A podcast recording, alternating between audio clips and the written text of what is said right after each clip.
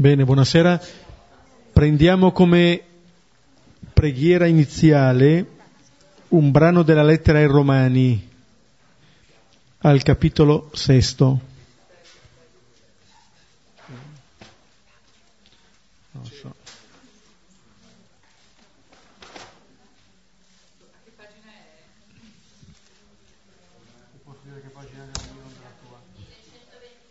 Millecentoventitré.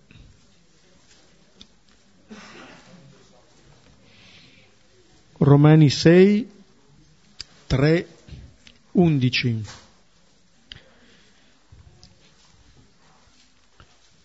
Pregheremo come preghiamo i salmi, alternandoci ad ogni versetto.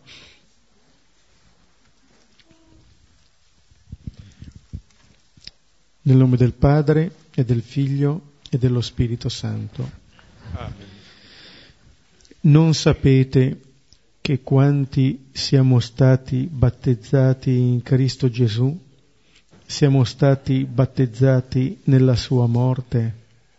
Per mezzo del battesimo siamo dunque stati sepolti insieme con Lui nella morte, perché come Cristo fu risuscitato dai morti per mezzo della gloria del Padre, così anche noi possiamo camminare in una vita nuova. Se infatti siamo stati completamente uniti a Lui con una morte simile alla sua, lo saremo anche con la sua risurrezione. Sappiamo bene che il nostro uomo vecchio è stato crocifisso con Lui, perché fosse distrutto il corpo del peccato e noi non fossimo più schiavi del peccato. Infatti chi è morto è ormai libero dal peccato. Ma se siamo morti con Cristo, crediamo anche che vivremo con Lui. Sapendo che Cristo, risuscitato dai morti, non muore più. La morte non ha più potere su di Lui. Per quanto riguarda la sua morte, egli morì al peccato una volta per tutti. Ora invece per il fatto che egli vive, vive per Dio. Così anche voi consideratevi morti al peccato, ma viventi per Dio in Cristo Gesù. Gloria al Padre, al Figlio e allo Spirito Santo. Come era nel principio e ora e sempre, nei secoli dei secoli. Amen. Paolo in questo brano sta introducendo quella che è la nuova identità del cristiano, appunto il battesimo, che sta a indicare quella che è la nostra immersione. Significa questo il battesimo, noi veniamo immersi nell'amore di Dio. E questa immersione ci viene descritta attraverso alcuni movimenti che noi eh, vediamo anche in questi racconti della morte di Gesù. Il primo è appunto l'essere con crocifissi con Gesù. Sappiamo bene che il nostro uomo vecchio è stato crocifisso con lui, diceva, e diceva al versetto 3 che siamo stati battezzati nella sua morte. Lì noi veniamo immersi, abbiamo visto la volta scorsa questa eh, contemplazione lì da parte del centurione. Il secondo movimento sarà quello che dice subito dopo Paolo, per mezzo del battesimo siamo dunque stati sepolti insieme a lui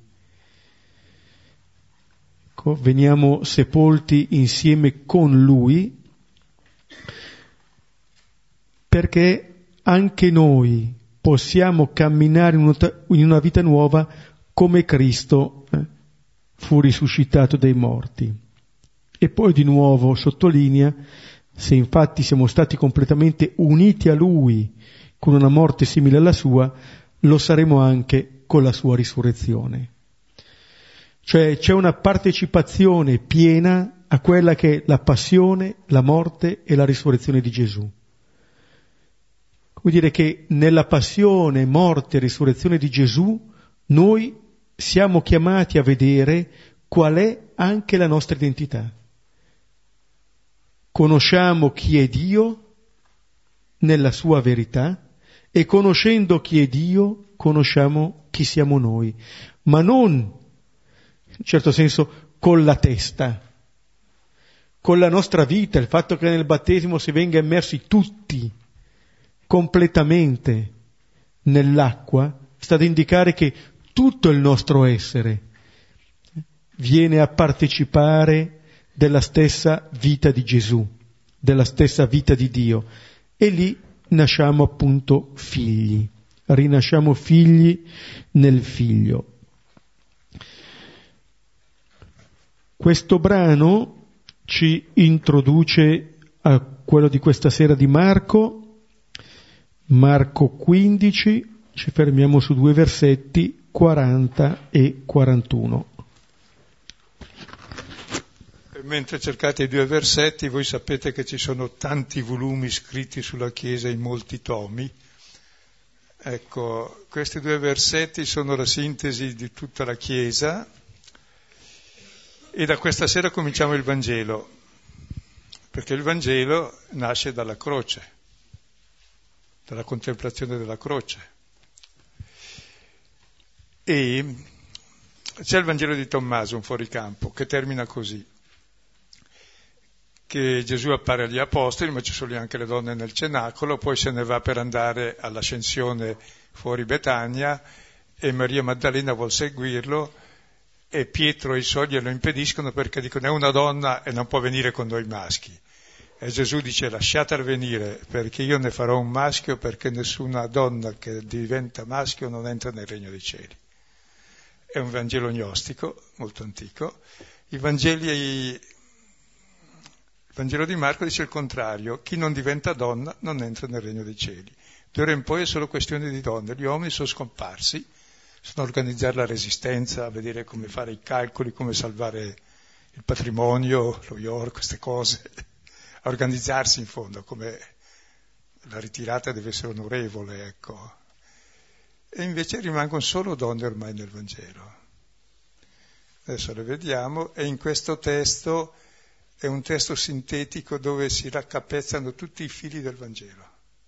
Cioè, come nel tessuto, no? c'è poi la cimosa che sono tenuti insieme lì in tre righe, eh, in due versetti, è contenuto tutto il Vangelo che abbiamo fatto in questi quattro anni. E queste donne ne fanno l'esperienza e vediamo com'è. Leggiamo allora Marco 15, 40-41. Ora c'erano anche delle donne che guardavano da lontano tra le quali anche Maria di Magdala e Maria, madre di Giacomo il minore e Giuseppe e Salome, le quali, quando era in Galilea, lo seguivano e lo servivano, e molte altre che erano salite con lui a Gerusalemme. Ricordate che la storia della passione era cominciata con l'unzione di Betania, la donna che rompe il vaso esce il profumo.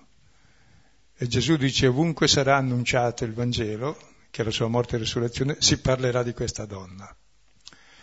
Ora sulla croce si è rotto il vaso, il corpo di Cristo. Esce il profumo, il profumo in ebraico è anche il nome, e il nome di Dio è profumo, che si dona di sua natura a tutti. E queste donne appunto sono quelle che ereditano questo profumo, che l'hanno dato prima e adesso continuano a essere il profumo di Cristo. Cioè la storia di Gesù continua in queste donne. E vediamo come continua. Beh, Vediamo il primo versetto. Il primo versetto che ce n'è all'infinito. Versetto 40.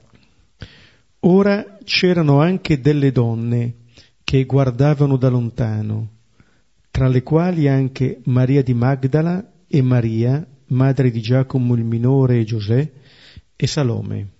Donne. la, il brano della volta scorsa terminava con la proclamazione di Gesù come figlio di Dio da parte del centurione che stava lì di fronte a Gesù, che l'aveva visto spirare in quel modo.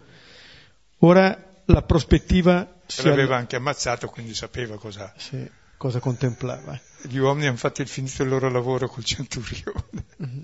Sì. Però appunto notandola, c'è una morte diversa dalle altre morti. E, eh, e qui, le, come se si allargasse un po' lo sguardo, e l'attenzione va su queste donne che vengono messe qui per la prima volta. Di queste donne non si parla prima nel Vangelo, compaiono lì, quasi a dirci che quando tutto sembra finito, in realtà c'è la novità, la novità che è testimoniata da, dalla loro presenza di fronte appunto a quella che è stata la novità grande di questa rivelazione di Dio. E di queste donne, prima ancora di dire il nome, viene detto ciò che stanno facendo. Poi un'attività un po' particolare, ma quasi a dire che è ancora più radicale del nome quello che stanno facendo. Perché stanno guardando. Ascolta, ma eh, non possono vedere anche gli uomini, secondo voi? ecco. Gli uomini sono intelligenti, se c'è qualcosa da fare stanno lì, quando c'è più nulla da fare dice andiamo via. Ora le cose principali non sono da fare, sono da accogliere. Se tu vai via non hai nulla, sono rimaste lì le donne. Perché? Perché gli uomini sono forti, intelligenti, forti finché c'è da fare, da vincere, da ammazzare, perché è quello il fare principale dell'uomo, no? Fare e disfare. Allora sì, poi sono intelligenti, cioè fanno il loro tornaconto. Adesso è chiaro che devono scomparire perché c'è più nulla da fare, mentre invece l'azione principale di ogni uomo, che è l'azione stessa di Dio, è quella di accogliere non di fare. E si accoglie nella debolezza, nel limite, nella fragilità altrui e propria. Come dire che queste donne stanno eh, contemplando quello che è cioè, la realtà, la verità più grande della nostra vita vedono fino a che punto Gesù ha amato. Se non rimanessero lì fino a quel punto, non lo potrebbero vedere. Se non arriviamo fin sulla croce a vedere il grande amore con il quale ci ha amati, rimane eh, quasi una verità, una teoria, qualcosa che si dice, ma non si vede. E allora ecco la, la realtà dell'accogliere, del vedere in modo tale che l'altro che io sto vedendo attraverso lo sguardo entra in me. Cioè cambia proprio il registro. Prima c'era tutto il fare, il fare che era per mettere in croce il Signore, tutto sommato, e c'erano tre uomini in croce. E poi si isolano queste tre donne dalla moltitudine infinita che ci sono che stanno lontano, poi si avvicineranno, ma ormai sono loro, solo loro davanti a che cosa? E, poi perché non mi colpisce sempre più? Perché nel Vangelo occupano i punti chiave e nessuno si accorge. Sapete quanti versetti sulle donne c'ha Marco che ha solo 600 versetti? E 100 perché lo sai già. Se no, quando uno quando uno gli chiede anche un esegete dice ma 15-20 e poi occupano i posti chiave. La prima è la suocera di Pietro, che non la dimenticherà mai, nella casa di Pietro, simbolo della Chiesa, aveva la febbre che hanno anche gli apostoli che litigano su chi è il primo, e lei è liberata dalla febbre e serve.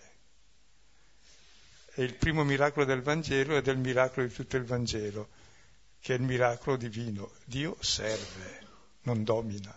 Amare vuol dire servire l'altro. E quella donna, non Pietro, è già l'immagine di Cristo. Così più avanti. Abbiamo il capitolo quinto, la guarigione dell'emorroissa e Gesù che risuscita la figlia di Gairo, anche qui due donne a cui viene ridonata questa vita e due donne nell'emorroissa Gesù eh, riconosce la fede. Lei che è entrata in questa comunione piena col Signore, c'era, si ricorda questo passaggio che fa la donna dal toccare il mantello di Gesù alle spalle al venire di fronte. Diventa già quasi un precursore questo fatto del, di quello che avviene oggi, dove la comunione piena sta in, in questo sguardo, in questa relazione piena tra Gesù e questa donna. La figlia di Gairo viene risuscitata da morte, c'erano i tre discepoli che Gesù aveva portato con sé, di cui qui si è persa traccia, non ci sono quei tre discepoli, ci sono queste tre donne. Eh? E poi eh, si prosegue. Io torno un pezzo indietro ancora per dire qualcosa sulle donne. Quando mi sono imbattuto a commentare il Vangelo di Marco, arriva la suocera di Pietro, allora dicevano i vari commenti, perché serviva? Come dimostrazione che era guarita.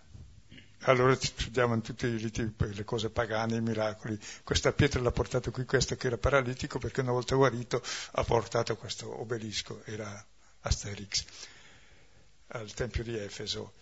Un'altra descrizione più intelligente era perché è proprio delle donne servire. E poi mi è venuto il sospetto che Gesù fosse donna perché dice, l'unica definizione che dà più avanti io sono in mezzo a voi come colui che serve. E non si erano mai accorti gli esegeti che questo servire era il tema di tutto il Vangelo. Chiaro, lo so, ce vedeva che serve se non serve, serve a nulla. E invece non nella casa di Pietro è già lei l'icona di Cristo.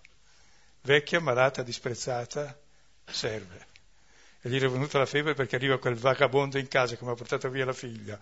E, scusate, sì, la, eh, sì, il figlio che ha famiglia e arriva lì con altri vagabondi e io dovrei servire, ma meglio avere la febbre. La febbre non è una malattia, indica un male. E la febbre fondamentale che tutti abbiamo è non servire e servirci degli altri.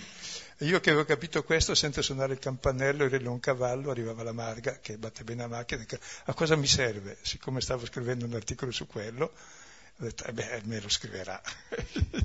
la prova, stavo pensando, la prima cosa che ci viene in mente di una persona è a cosa mi serve. Sono il campanello, ecco, mi serve. Cioè, capite la, la perversione che tutti abbiamo istintiva e anche l'incomprensione, che è il tema di tutto il Vangelo, anche gli esegeti, nessuno diceva niente, eh, per dire no, vai avanti perché... No.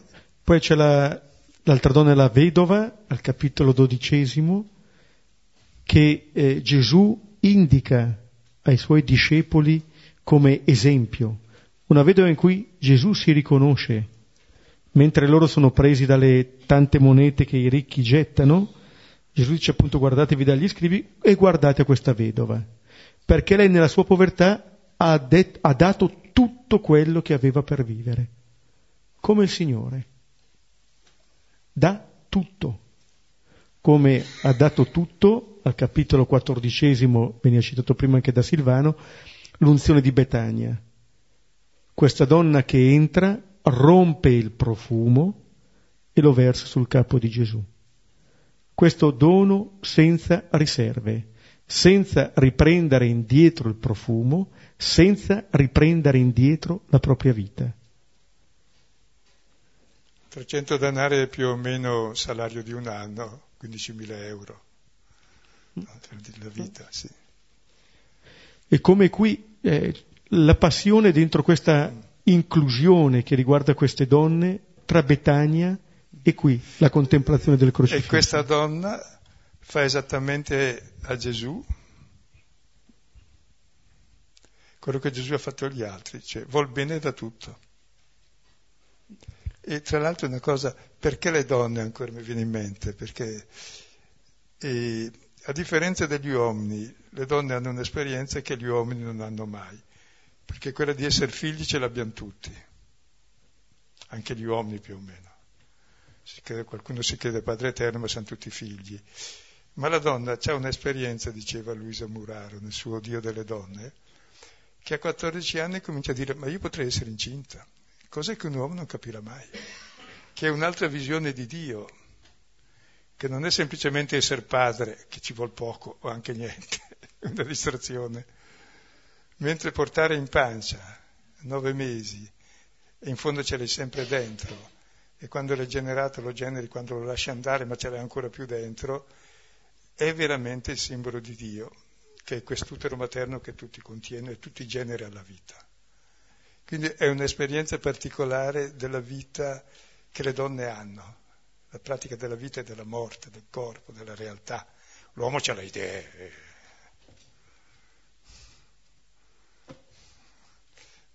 Vorrei vedere mangiare le idee. Avanti. A mezzogiorno cosa hai cucinato?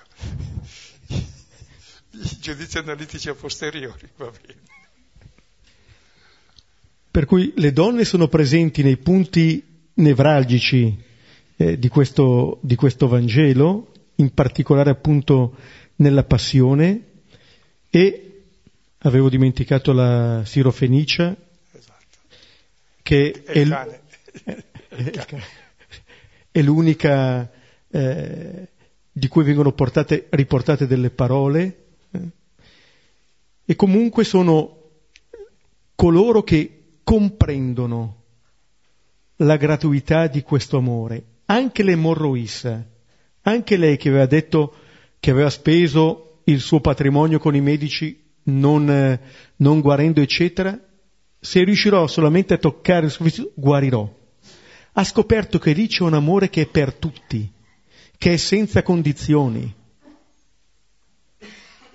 E Gesù coglie che questa donna ha compreso la verità su Dio.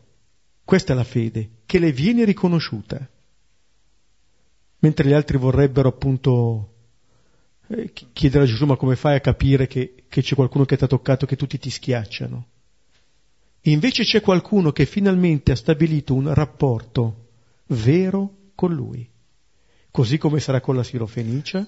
Tra l'altro anche... il toccare senza schiacciare è tipico dell'utero materno, perché è chiaro che è in contatto, però non lo schiaccia.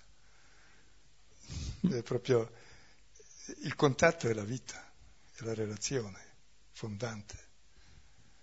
Scusa. Mm. E poi una cosa ancora, scusa, proprio com- comincia la, il testo, erano, che è come vuol dire il modo di essere. Alcune donne erano cosa? Guardanti, cioè il loro essere è guardare, è guardare. E cosa, e cosa vuol dire vedere, guardare? In questo caso vuol dire accogliere quella che è la verità fondamentale, cioè questo Gesù crocifisso che è contemplato da queste donne, significa che queste donne accolgono nella loro vita l'amore di Dio per loro, in quel crocifisso lì. Cioè riconoscono in quella persona qualcuno che le amate fino alla fine. Ma pensate anche al guardare, dove guardi? Guardi dove sta il cuore, no? Se no non guardi. E quel che vedi entra, è la finestra del cuore, porta te fuori da te e porta l'altro dentro di te. E non si sovrappone e non lo offende. Ci sono degli sguardi che vede, c'è anche il malocchio, vero? E, però davvero lo sguardo è la cosa più fragile, non tocca l'altro, non lo manipola lo lascia entrare ed è la relazione fondamentale, siamo come siamo visti in fondo. Se uno ti guarda e ti accoglie, eh, tu entri in lui in fondo. E quindi loro sono sulla croce. E lo sguardo che ha avuto Dio sul mondo, che ha avuto compassione, lo sguardo serve per la compassione e basta. Perché quando c'è un povero che ti domanda le cose e vuoi dar niente neanche lo guardi, no? Perché se lo guardi basta, sei finito. Sì, sì, perché lo sguardo, se c'è uno sguardo che, e si dà nella reciprocità, vuol dire che l'altra persona ormai fa parte di te. E quelle donne, guardando Gesù, è come appunto se stessero patendo con Gesù, stessero morendo con Gesù. Adesso torniamo un passo indietro. Ricordate gli, i miracoli di Gesù quali sono? Prima la suocera che serviva, poi l'ultimo miracolo, ricordate nella prima parte, il cieco, no, quello dopo la fine. E nel capitolo ottavo, prima voi chi dite che io sia, c'è la guarigione del cieco di Bethsaida, che Gesù non è sicuro di aver fatto bene e gli chiede, ma vedi forse qualcosa? E dice, sì, vedo uomini come alberi che camminano. Vi richiama qualcosa gli alberi che camminano nella Bibbia? Per farsi un re. Vede gli uomini come alberi che camminano. Cioè vuol dire vede, eh, come Pietro vedrà che cosa è Gesù? Il re, il re degli alberi. Invece bisogna vedere il figlio dell'uomo sull'albero della croce. Allora ci vedi, vedi chi è Dio, che è il contrario del re, perché lui è veramente re ed è Dio perché dà la vita, mentre gli altri sono quelli che tolgono la vita.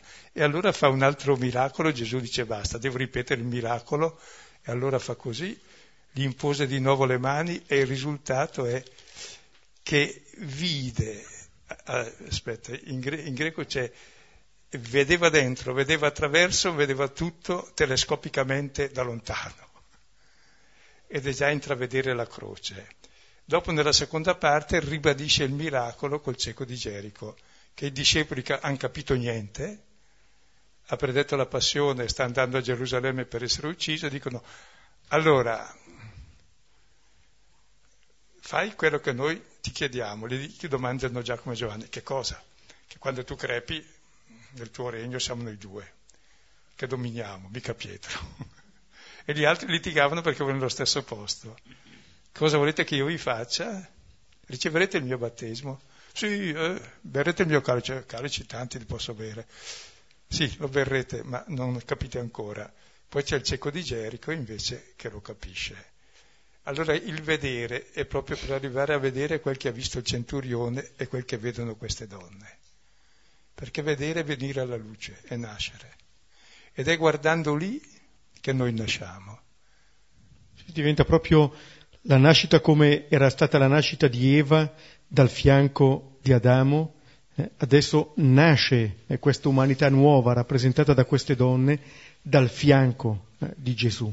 Lì nascono, lì noi veniamo alla luce, apriamo gli occhi, vedendo l'amore con il quale siamo stati amati. Questo genera, genera la vita. Lì vediamo l'identità di Dio e la nostra. Ha dato la vita per me, valgo più di Lui. E questo è il nascere. Però questo nascere è proprio anche il morire, perché hanno, stessa, hanno per Gesù la stessa compassione che Dio ha per il mondo.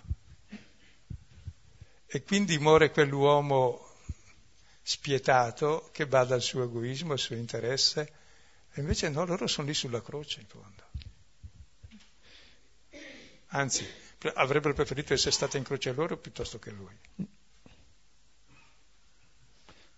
Se c'è la persona che amiamo, noi siamo lì dove quella persona. E patisci Anzi, tu il suo male.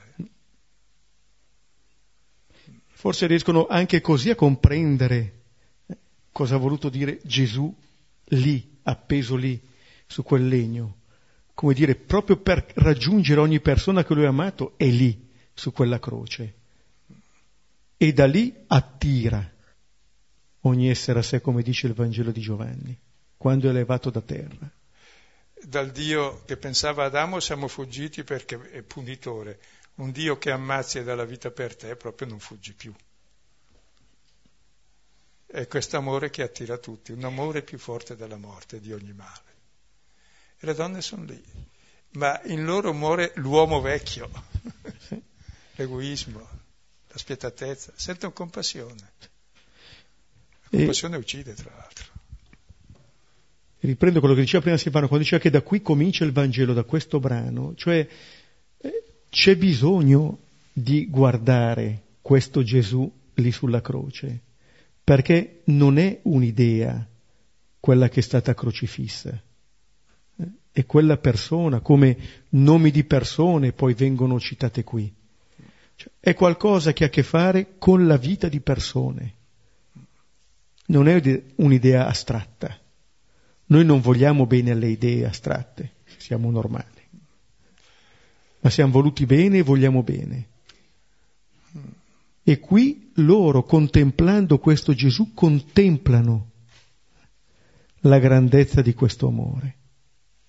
Lì, su quella croce, in un certo senso, da quella croce è impossibile staccarci. E l'amore genera amore. Sì, allora la prima caratteristica della Chiesa è che è fatta di donne, con buona pace dei maschi, dei cardinali, almeno le donne potrebbero fare le cardinali, no? stanno così bene vestite di rosso, con i pizzi, meglio, meglio degli uomini, a carnevale anche noi qualche volta,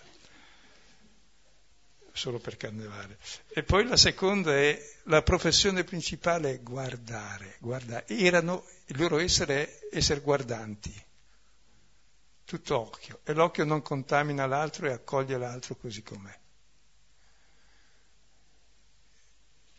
ed è proprio, ti fa uscire da te, ti pone anche l'estasi, ti pone te fuori di te nell'altro che vedi.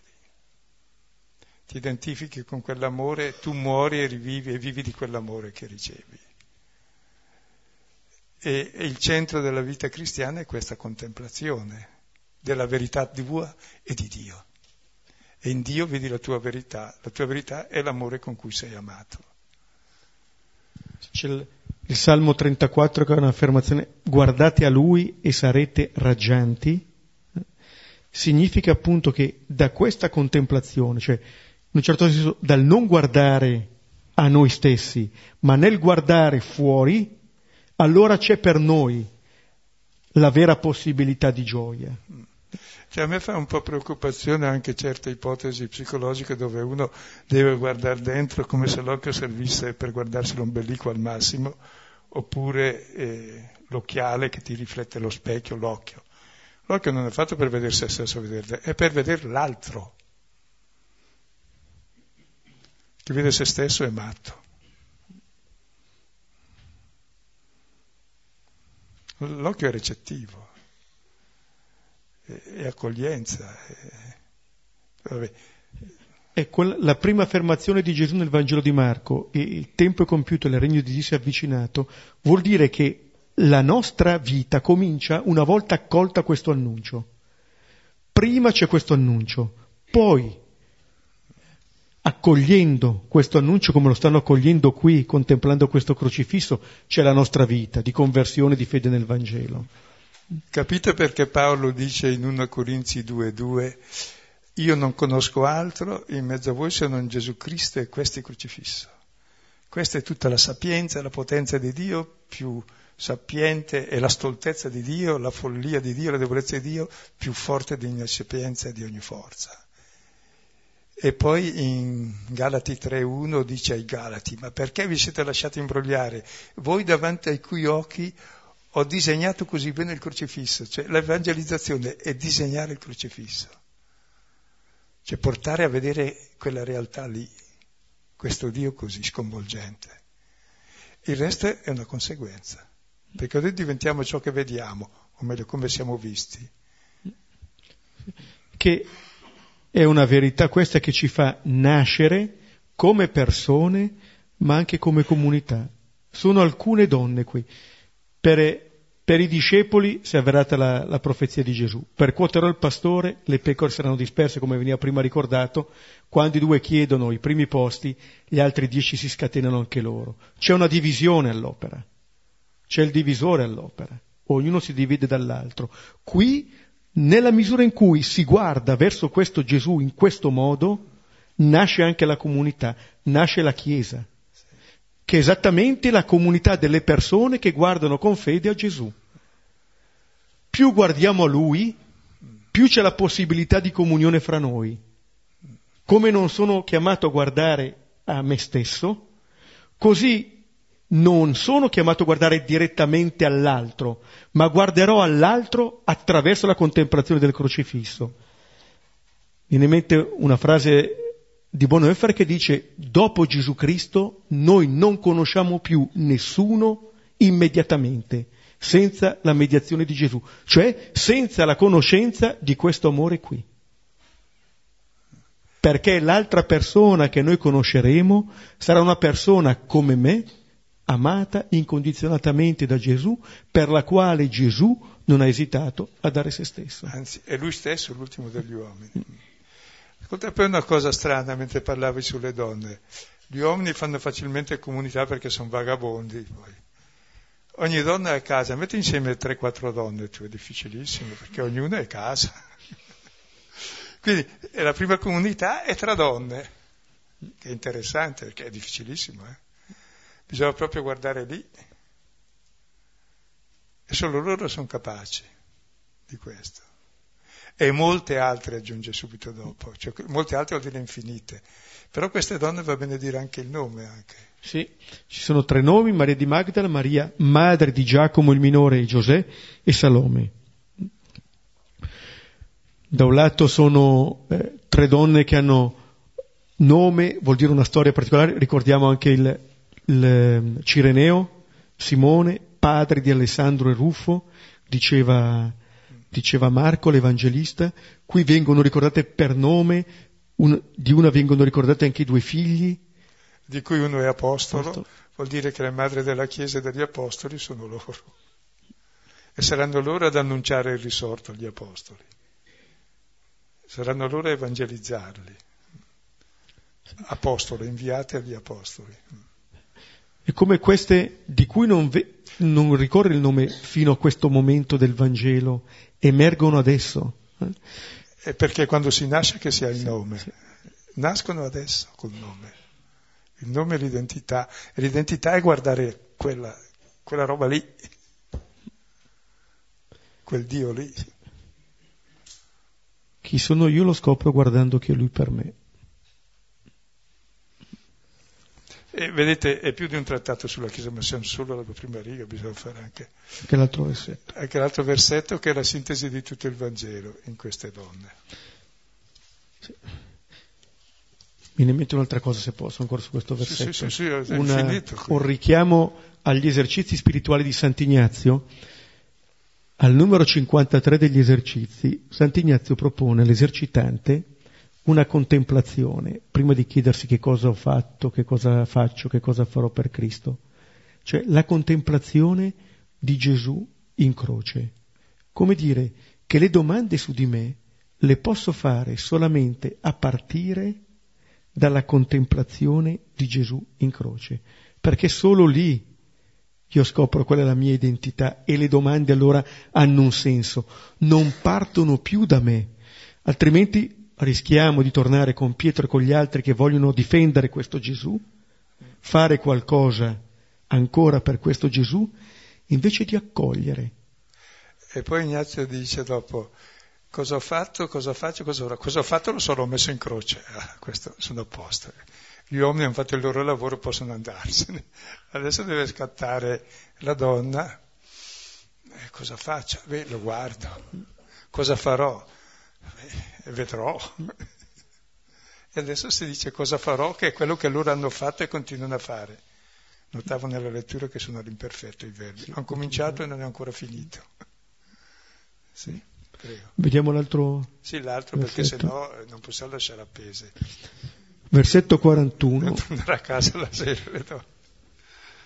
Le quali, quando era in Galilea, lo seguivano e lo servivano e molte altre che erano salite con lui a Gerusalemme.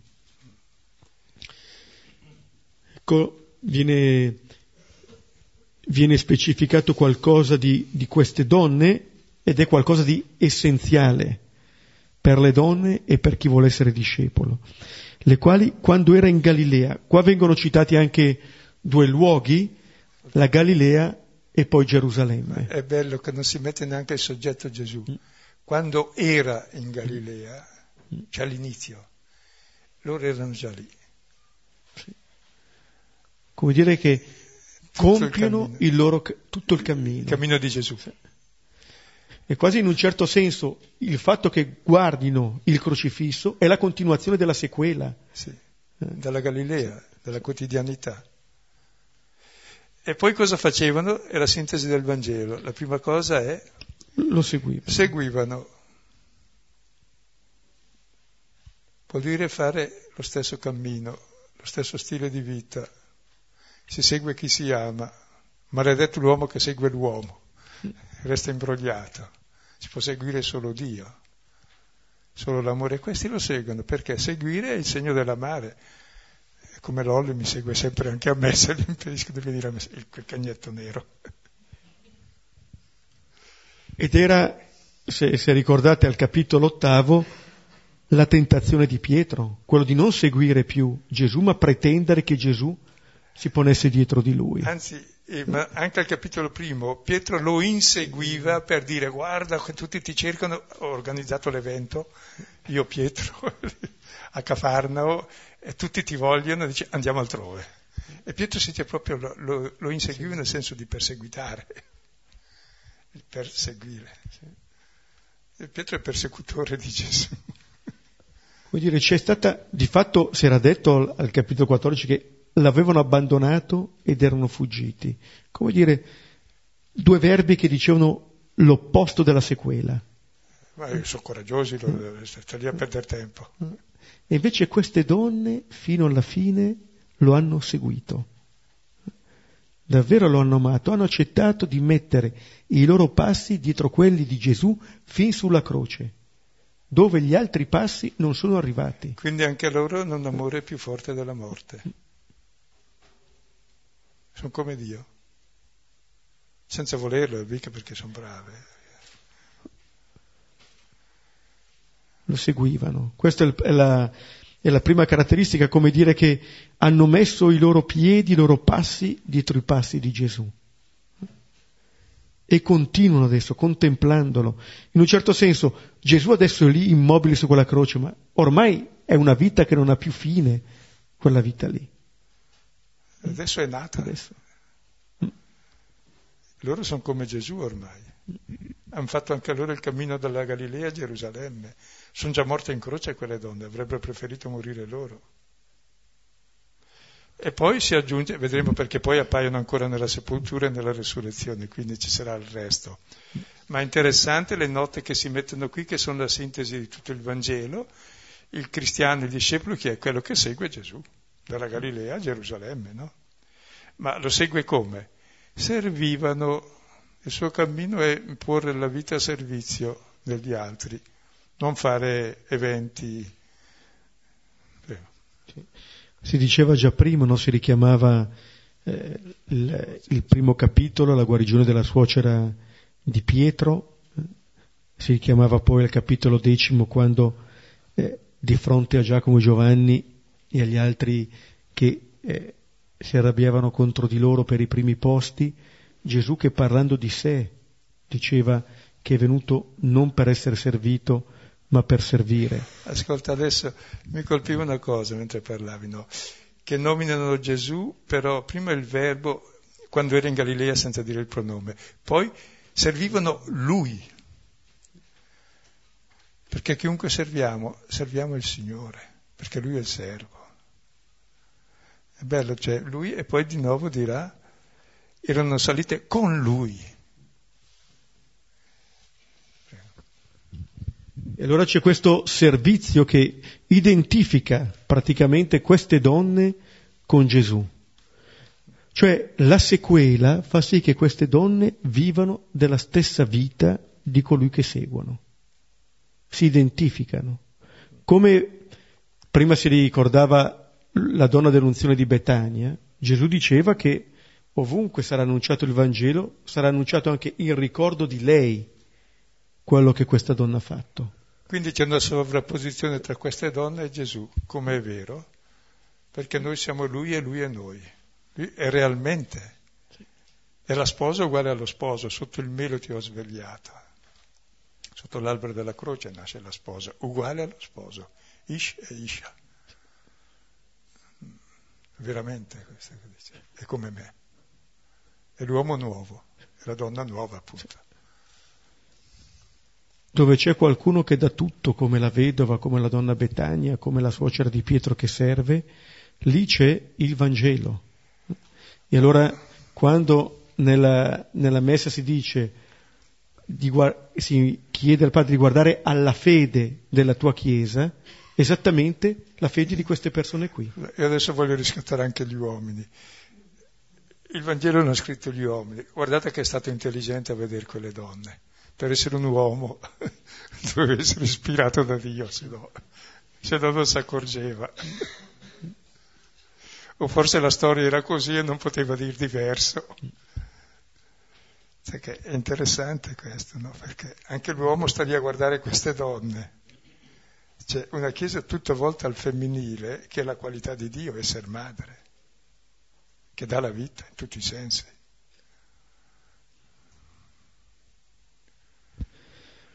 E poi questo, molte altre, è bello, è madre, è l'unico che è madre tra l'altro, è la madre Chiesa, è madre dell'Apostolo e di un altro ancora, due principio di molti, madre degli uomini, degli Apostoli. E poi molte altre c'è solo schiera femminile. Non... È intelligente anche l'uomo che ha scritto, dai poverino, per accorgersi di queste cose. Cioè perché è geniale, è potentissimo. Se, se poi le vedeste in greco che è così ritmica, cioè, erano, ora erano anche donne da lontano guardanti, tra le quali Maria Maddalena e Maria di Giacomo il minore e di Giuseppe madre e Salome, le quali eh, quando era, senza dire che Gesù, perché è chiaro, è solo Gesù che esiste, che lui in croce, ancora in Galilea seguivano lui, servivano lui. E molte altre con lui camminavano, camminavano erano salite con lui, questo con lui è anche fondamentale. Gli apostoli sono fatti per essere con lui. E il con, il complemento di compagnia, è la definizione di Dio, l'Emanuele. Chi è il Signore con te? È quello che è il tuo compagno, è lo sposo. Sì, e salgono con lui, come dire che è stata una sequela piena dall'inizio alla fine, fino a Gerusalemme. Non c'è interruzione, non c'è fuga, non c'è dispersione. E non hanno fatto rumore, non sapevano neanche che c'erano. Che discrete. Sì. A volte si ha, so, lo stupore di accorgersi di qualcuno alla fine. Quella che per noi è la fine ci si accorge quando che, che poi è un inizio. Chissà quante vite che non conosciamo, eppure sono di una vita di una sequela piena. E invece quelle di cui si parla per lungo tutto il Vangelo, eh, poi alla fine non ce ne sono più. E allora lì vengono, eh, vengono conosciute, ma per loro è stata qualcosa che c'è stato dall'inizio alla fine. È quasi a raccogliere il testimone eh, di Gesù, a raccogliere questo amore e tenerlo. L'unico a accorgersi a metà Vangelo è Luca, a metà, a capitolo ottavo. Mai. Mai. Emergono adesso perché è adesso che emerge la sposa, prima non può. Cioè nasce dall'amore dello sposo come Eva dalla ferita d'amore d'Adamo. Uno esiste se è amato, e qui siamo generati dalla croce. È come la sposa del cantico che sotto, chi viene svegliata sotto il sotto melo, il melo da, da questo, mm. dall'amore dello sposo. Beh, qui c'è da stare all'infinito, ecco, allora potete cambiare donna l'una all'altra l'altra e poi ce ne molte altre, quindi guardare con gli occhi di tutte. È lì da guardare sempre, perché lì vedi sempre Dio, vedi sempre la tua identità e vedi con lucidità il mondo. Cioè con compassione, con amore. Io mi vergogno di queste cose perché capirle è compromettente, però grazie a Dio non le fa. Beh, la mia parte l'ho fatta, Fino alla, fino alla volta scorsa il lavoro di metterlo in croce e qui entrano le donne e cercheremo di imitarle. Bene, ci fermiamo qui, rivediamo questi due versetti e poi condividiamo. Fortuna sono solo due, ma continua dall'infinito. C'è dietro tutto il mondo. Per la condivisione stasera, grazie agli amici, possiamo riportare il microfono a chi vuol parlare.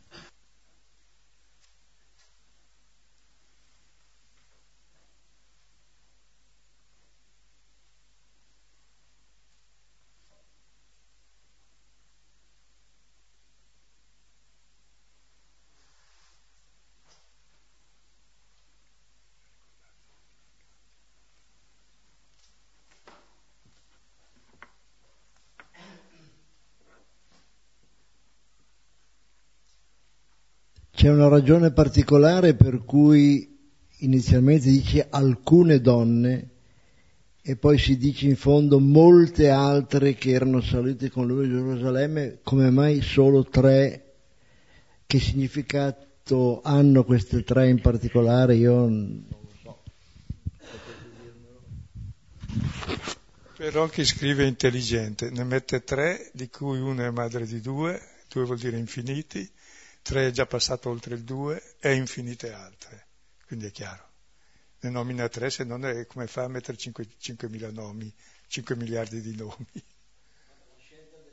No, beh, perché è il fatto storico. È testato anche dagli altri Vangeli, quindi. Però quelle molte altre è pure storico, ma qualcosa di più. È la storia che segue.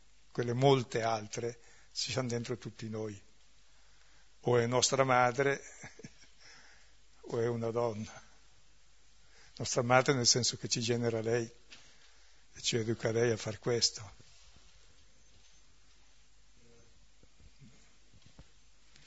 C'è proprio la versione di una chiesa totale al femminile, come vedi, fatta da Marco, che è discepolo di Pietro e di Paolo, quindi è un prodigio.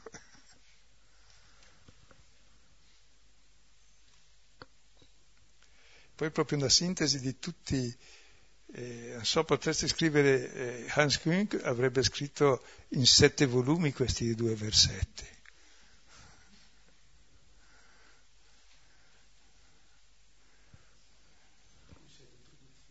Di cui c'è di introduzione, sì. Perché aveva tradotto in italiano quel, il suo primo libro sulla Chiesa, scandaloso, molto bello. A me ha colpito molto la storia del guardare, perché mi è venuto in mente subito un barbone di Fratellettore. Quando avevano spostato l'ostello dalla stazione centrale, in televisione era stato intervistato e aveva detto, è eh già, lontano dagli occhi, lontano dal cuore. Perché il guardare è proprio la porta per il cuore, insomma, no?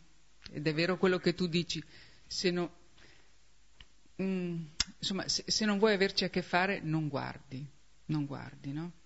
E l'altra cosa che mi fa venire in mente è che a volte, quando c'è qualcuno che sta molto male, eccetera, eccetera, dicono, ah no, lui non può venire perché non riesce a guardare. E dico, eh già, è quello lì che sta lì da solo morendo, allora? Cioè, e mi è sempre sembrata un voler meno bene.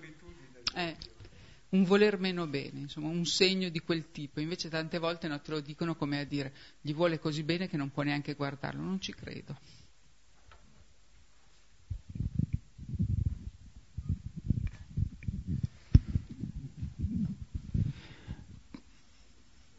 Non so, mi viene eh, riflettendo sull'atto del guardare. Cioè, quando guardi, un po' ami e un po' muori, questa è la prima cosa. Mi verrebbe in mente, non so, magari quando un uomo si innamora, forse c'è un po' questa, magari... Eh, infatti poi volevo arrivare proprio a questo punto, no? Perché cioè, se effettivamente tutta la storia della salvezza, della civiltà si regge tutta sulle donne, cioè, ma l'uomo allora, ma Ma che ci sta Adesso avrà ho fatto capito qualcosa perché Dio di si è buono. fatto uomo maschio, perché doveva redimere gli uomini maschi. Almeno ce n'è uno, no?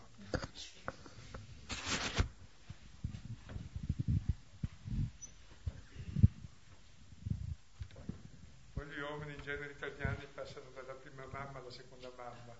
Quando c'hanno i figli l'abbandonano perché si sente solo. Così. Eh, io ho trovato una piccola massima di un mi- mistico orientale che dice quando l'orecchio si affina diventa un occhio. E mm, mi piaceva molto vedere questo collegamento anche quando parlavate di questo guardare, di questo vedere, collegato molto alla dimensione dell'ascolto, perché l'accogliere in qualche modo aspettare e l'ascolto crea questa, questo momento di silenzio dove tu attendi, accogli, aspetti, eh, guardi ma sei anche proteso con l'orecchio e con tutto te stesso a quello che sta per succedere, accadrà. E poi mi piaceva anche un'altra espressione che dice gli adulti guardano, i bambini vedono. E, mm, è sempre collegata a questa massima del- del- dell'orecchio che diventa occhio e vedevo proprio anche questa dimensione di quella del- della madre, ma anche della, di riappropriarsi di quella che è un po' anche la dimensione del bambino, di- che è vuoto, che ehm, aspetta, ascolta, ma è anche aperto a quello che sarà eh, mm, l'evento futuro che si presenta ai suoi occhi, a tutta la sua persona. Per cui mh, mi è piaciuta molto questa riflessione, la vedevo proprio in un contesto globale di tutti i sensi, ma in particolare dell'orecchio collegato agli occhi. Ma ti sei accorto che noi abbiamo letto un testo che è parlato, che vuol farci vedere, difatti ci si vede con l'orecchio, che tutto il Vangelo è proprio la presentazione del corpo di Gesù e finalmente lo vedi lì e adesso stai lì a guardare e ti dice anche come guardare, sono queste donne che erano, eh, quindi è la parola che ti porta a guardare. Sì. E poi addirittura la parola diventa volto, diventa realtà, diventa corpo.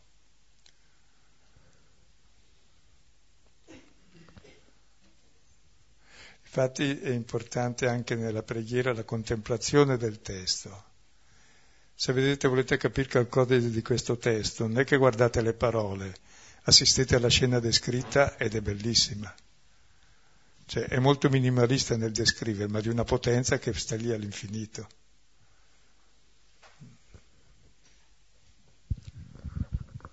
Va bene.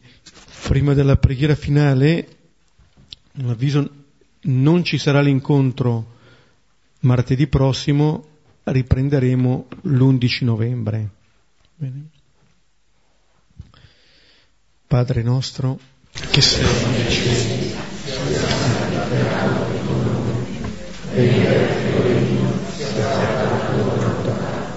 come al cielo così in terra. Dacci oggi il nostro pane quotidiano e rimettiamo